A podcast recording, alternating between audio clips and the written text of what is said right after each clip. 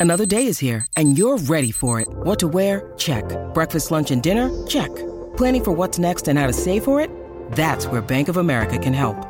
For your financial to-dos, Bank of America has experts ready to help get you closer to your goals. Get started at one of our local financial centers or 24-7 in our mobile banking app. Find a location near you at bankofamerica.com slash talk to us. What would you like the power to do? Mobile banking requires downloading the app and is only available for select devices. Message and data rates may apply. Bank of America and a member FDIC. When you need mealtime inspiration, it's worth shopping Kroger, where you'll find over 30,000 mouthwatering choices that excite your inner foodie. And no matter what tasty choice you make, you'll enjoy our everyday low prices, plus extra ways to save, like digital coupons worth over $600 each week. You can also save up to $1 off per gallon at the pump with fuel points. More savings and more inspiring flavors make shopping Kroger worth it every time. Kroger, fresh for everyone. Fuel restrictions apply.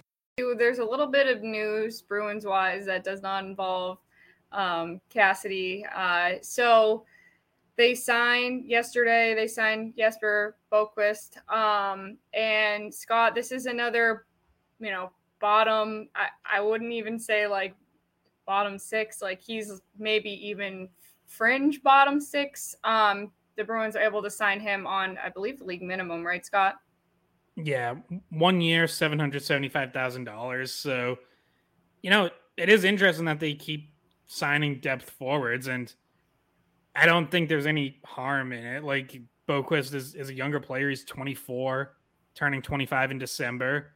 Um, he was an early second-round pick in 2017, scored in juniors um, coming up. So, you're to kind now, Morgan Geekie, I think, is a better player who's had a little more produ- pro- production at the NHL level, but similar idea of like he is a younger player who has kind of been buried, hasn't quite clicked where he was.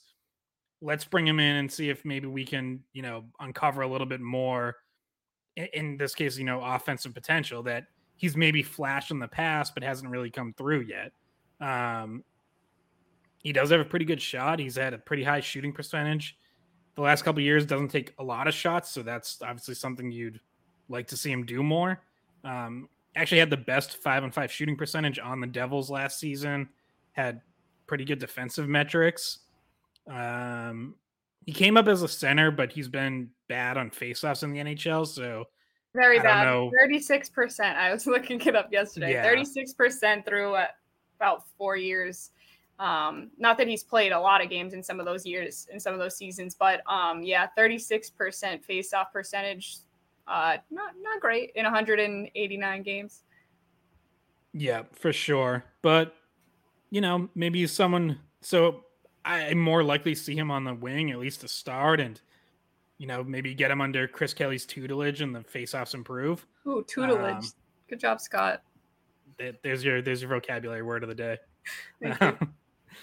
Um, but yeah, I don't know. Again, it's it's a very low risk move, and I know, you know, some of the first reactions you see is like, why does Sweeney keep signing guys to block young players coming up? And on the one hand, I get it. Like everyone wants to just see, you know, a couple open spots for some of these younger guys to compete for. On the other hand, I'll say the same thing I've said before. Like these aren't these aren't signings that really hinder you. If a young guy beats out Boqvist for a job, or Patrick Brown, or AJ Greer, they're gonna play. Like eh, those are contracts that are easy to waive, and either either someone picks it up and they're gone, or you know, they, someone doesn't pick them up, you send them down to Providence. Like I don't think there's much of an issue there. It's not like you can't move these cheap one year contracts. Yeah, I like I like the addition. Honestly, I think uh, you the way you put it, Scott, low risk. It is low risk. Uh, you know, Jesper Boqvist is one of those guys that, you know, admittedly you don't watch um, every New Jersey Devils game, but the last four or five years, it feels like the whether the play uh, the Devils were playoff bound or not, one of the big accolades people would say about them is they're up and coming and they're fast. They got great team speed and and and Jesper Bratt was one of those guys. Jack Hughes was one of those guys. Pavel Zacha was one of those guys. Um, you know, Bruins and, killer Miles Wood. Miles mm. Wood. Uh, Who Brian went golfing with. I did actually. I forgot about that. By the way, uh, Skate Three isn't just Jack Eichel's home rank; it was my home rank. But nobody, that's okay. I'm it, not bringing. Oh, okay. It, it, was sort of mine too at one point. Like I, I definitely played in a league when I was younger, where like all of our games were there. And then we then we moved to the Merrimack Valley Conference, and we were at like all the MVC rinks. Yeah, yeah. Uh, Skate Three was my home rank growing up. It's my high school high school rink, and then Nashua also had a they built a rink called Conway Arena in like 2003 or four, and then I kind of split time between the two. Regardless, um, I never got to bring the cup back, so I'll, I'll give it. I'll, I'll, give it to Jack. It's okay. Um, actually, all joking aside, though, it is, it is really cool that that the cup is going back to Skate Three. That that is really neat. Um, if you go there, if you go there to see the cup, well, it's the summertime, so I don't know if the snack bar is open, but uh, they have phenomenal uh, pizza there. They've got to have that open. Like you're gonna, there's gonna be like a bunch of people in there. It's open to the public. Yeah, got to have the snack bar open. They'll be open. They'll be open. Uh, shout out Alex in there making pizza. Uh, what were we talking about, guys? What was the last thing? Oh yeah, so, uh, the Devils had a lot of speed, and that was yeah. Uh, Top five Massachusetts ranked snack bars. yes, that's what we were talking about. um, Jesper Boqvist was one of those guys where I used to watch the Devils, and and his speed, he was one of those guys like, oh, that guy's pretty quick. Now you look at his at his his his stats over the last couple of seasons, and it, there's really nothing there to be seen much, um, which kind of surprises me because, again, not watching the Devils too often. When I watched him a few years ago, I thought he was one of those players that was up and coming and, and could be a good player for them. Um, so definitely has good speed. I think he has good hands. Um, he's a crafty player. He hasn't put the production together at the NHL level. So Bridget, when you when you call him a fringe, would you call him a fringe middle six or a fringe bottom bottom six? Well, like I would say, like calling him bottom six might be generous. Like he might be bottom three or fringe. Bottom three or fringe, and I think I think based off of his NHL production, I think that's fair. I think the Bruins hope that maybe one of these days he can kind of evolve his game and maybe, maybe at some point become a, a middle six fixture. I don't know. I don't really know what his ceiling would be. I think that, that that could be a fair ceiling. Whether he reaches it or not is a different question. But uh, I like the signing. It's you know it's less than a million dollars. He's a young player and he has NHL experience and he has a couple of tools that are pretty evident when you watch him play. He just has to put it all together, and Boston hopes that he can do that with them. Yeah, I don't know if you guys had a chance to listen to his exit interview from the Devils, but he talked about how the first half of the season he really did not like his game the first half of the season.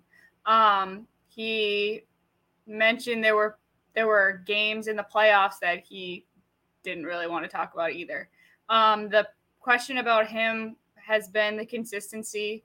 Um, speed is one of his main attributes. I, I think he's this is something Scott and I talked about last episode when we were talking about um, rookie development camp was that some guys still need to put on a little bit of weight and muscle. I think Boqvist could probably serve to put on a little bit of weight. It might um, you know help him against these NHL guys. But um, like you mentioned, he's not super young. He's 24. Um, his speed, I, I don't know if you know if you want to compare him to anybody, but like um, you know, when Lauko comes up and plays on on the fourth line, he's kind of they they're kind of using him for his speed. I don't think that those two players are, are similar in their their uh, you know their personalities. Lauko's a little bit more of a grinder.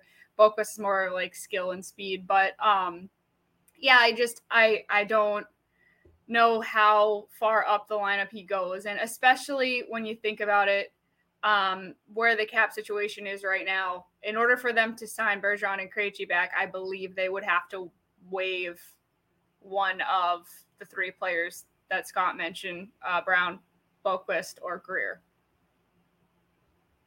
Yeah, well, oh, possibly. I mean, we just don't know like what the money would be or what they'd be looking for, but you know, you still get to re-sign Swayman and Frederic, who are still out there as restricted free agents arbitration hearings scheduled for end of July. Like I think Frederic's August first, and Swayman might be like July thirtieth or thirty first.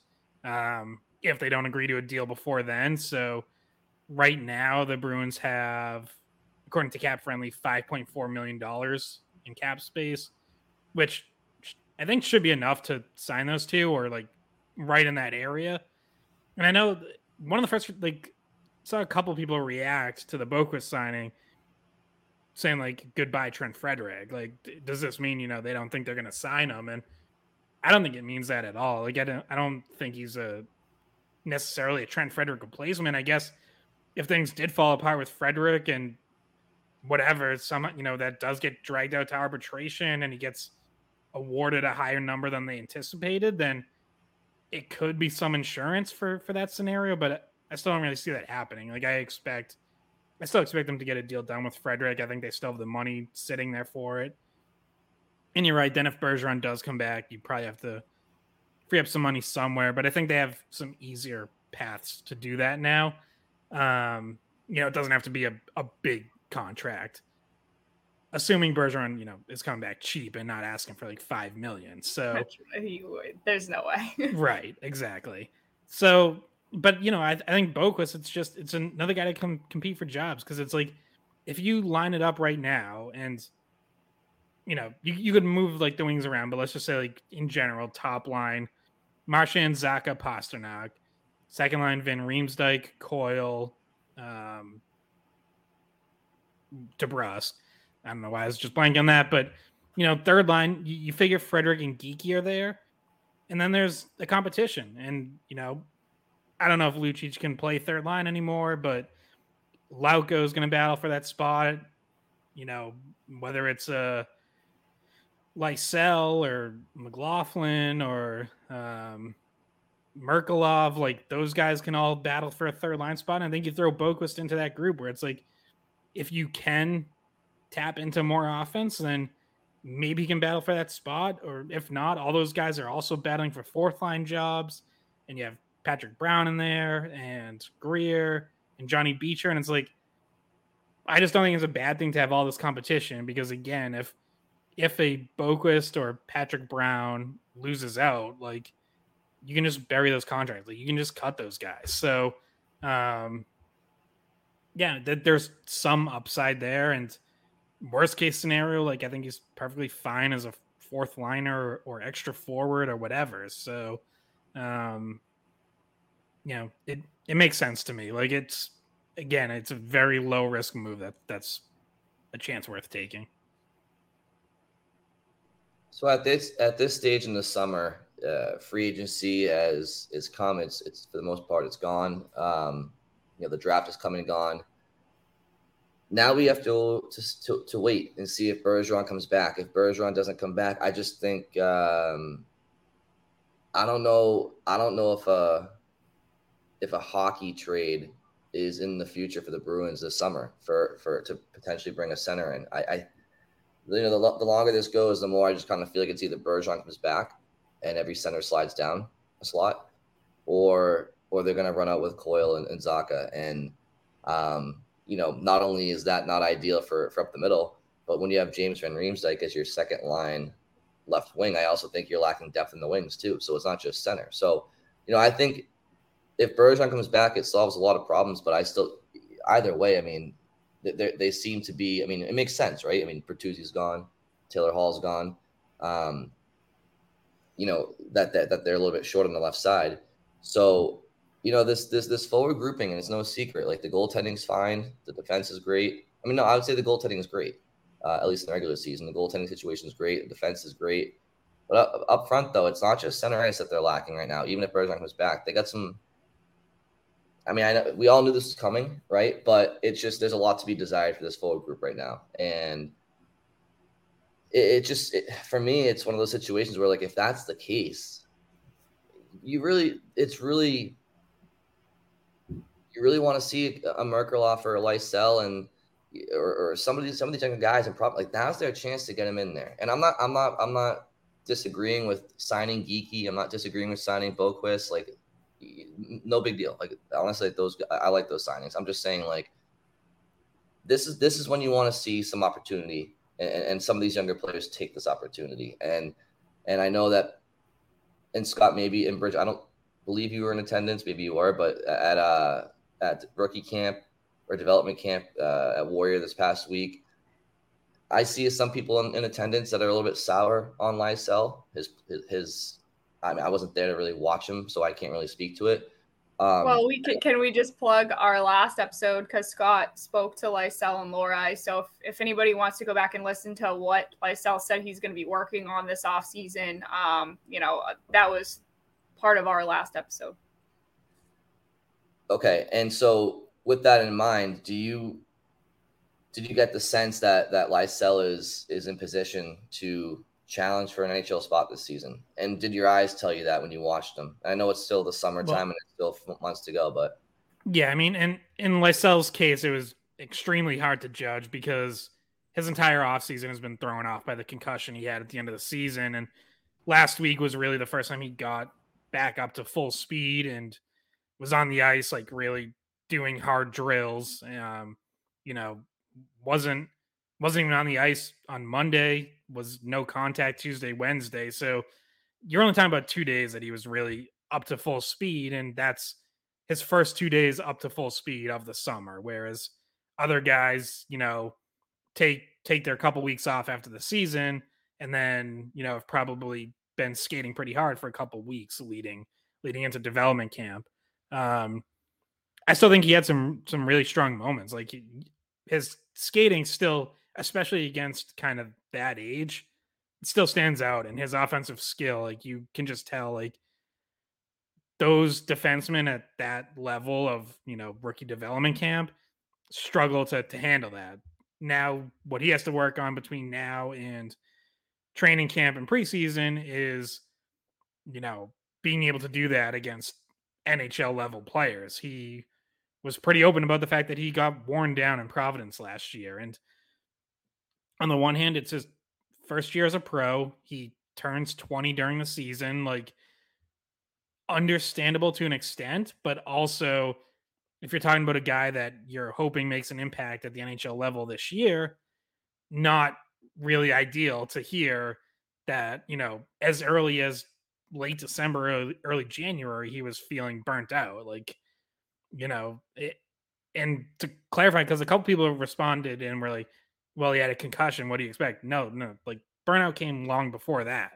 We're talking midseason. The concussion wasn't until the very end of the year. So, um, yeah, he's, I think he has quite a bit of work to do in terms of endurance, strength, you know, muscle, like all of it.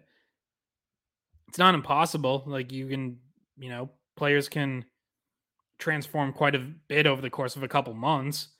But in terms of him like winning an opening night roster spot, I at this point I feel like it's probably an uphill battle just because he had so much work to do and had his off season basically delayed, you know, a full month, almost 2 months. Um but you know, we'll see. He's going to obviously he's going to be there at training camp and playing in the preseason, so he'll have a chance to to prove that he's ready. So, um, you know, we'll we'll see where where he can get to by September. Yeah, and I don't know, Brian, if you had any other questions about development camp, because actually, since since you were on, uh, I'm guessing you were in New Hampshire. I was also in New Hampshire for the fourth. Um, but uh, development camp, we had uh, discussed some of the signings. But did you discuss the signings with Scott before? Like, cause I missed the week before that. um, mm-hmm. Yeah, we did.